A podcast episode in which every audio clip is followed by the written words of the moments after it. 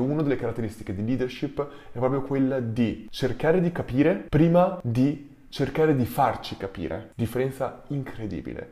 Dobbiamo capire cosa vogliono i nostri clienti e qual è il loro problema prima di cercare di comunicare come il nostro prodotto o servizio può risolvere i loro problemi perché dobbiamo sempre comunicare in quell'ottica. Non è soltanto importante essere in grado di capire il valore che produce e non è soltanto importante che il nostro prodotto produca del valore per i nostri clienti, ma è altrettanto importante che noi durante la nostra comunicazione facciamo capire ai nostri clienti che cosa dovranno guardare per comprendere il valore prodotto. È esattamente quello che Apple fa in ogni pubblicità quando ci fa comprendere come il cellulare non semplicemente ci farà fare delle belle foto, ma ci renderà in un certo senso migliore a livello di status sociale, eccetera.